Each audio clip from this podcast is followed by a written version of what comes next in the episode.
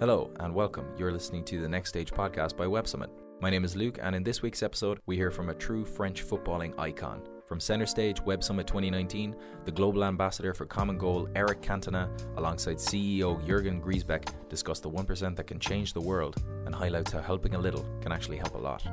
In that year, we won the double with Manchester United, and I scored the winning goal in the F A Cup final at the last minute of the game against Liverpool at Wembley in front of eighty thousand people.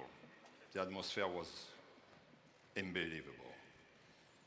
That's something that I will never forget. I, at that time, started to understand the incredible power of football to drive change. I understood the immense power of football to inspire and unite.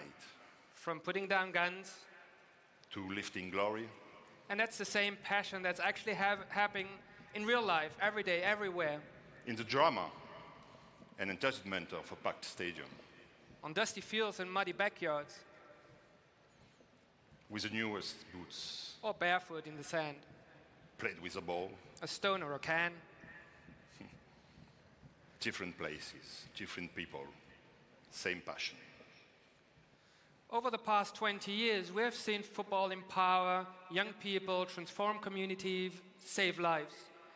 All over the world, we have surfaced hundreds of entrepreneurs who have been using football as an accelerator of development in their very communities. In parallel, the football industry has developed into an economic powerhouse with double digits percentage growth, even during the global financial crisis and despite a massive reputational crisis. My parents never talked to me or my brothers about fame or money, always about enjoyment, love of the game, the love of working hard, love of winning, the love of coming back even stronger after losing again, never about money. I have heard that now some parents speak to their kids too much about fame and money. Money, poverty, growth for growth's sake. I've started to wonder if we are losing the essence of the game.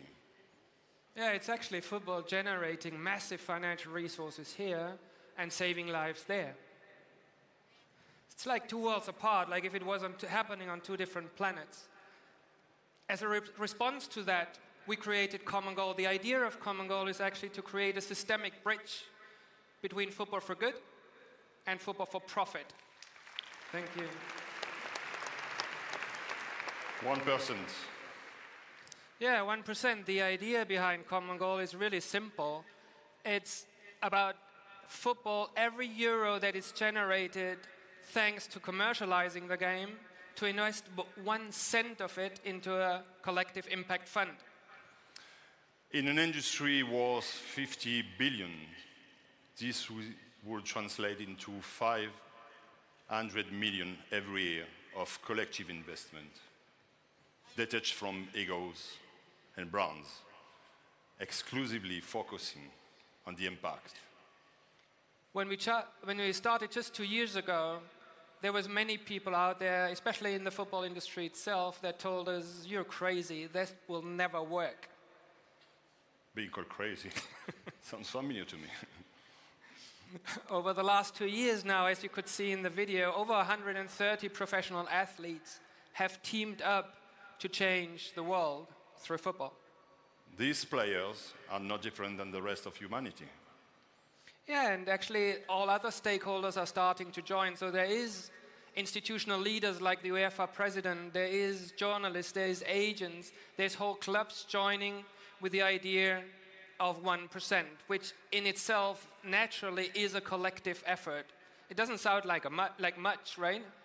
But if everyone, everyone gets behind it, change the game. So maybe we just do an exercise quickly here. So it's not fifteen thousand people here, but maybe ten. So if we translated that into like the accumulated one percent of all of you together, just who we are in the room today, would probably make close to? Nearly three point five million. taking the E U income as an average. Um, just, but it's just an exercise. Let's translate that into what would that mean. Like, if we all decided now to give one percent of our earnings into a collective fund, we could actually, through Spirit of Soccer in Iraq, for example, we could enable education for two hundred fifty thousand children in regards to unexploded landmines. In the United States, according to the American scores, it provides football kits, classroom supplies for over seventy thousand young kids. And in England, it gives two hundred fifty thousand people suffering from disability the chance to play a game and to be part of a team. If we look at India, the Oscar Foundation, like ten thousand young people could have access to travel, clothes, shoes, and education for a whole year. While with Malaika in the Democratic Republic of Congo, one hundred ninety thousand young girls could have two health checks per year. So, and this is just, or would just be, us in this room in one year. So now imagine how that would look like if it went beyond us. What if it was not only about pledging one percent of our salary, but one percent of our time? To make it more simple, what if everyone here in this room could donate ninety minutes per week, the length of a football game, to change the world? Again, if we apply it to this room, it would make round about a million hours in just one year. Then imagine there's three billion football fans out there.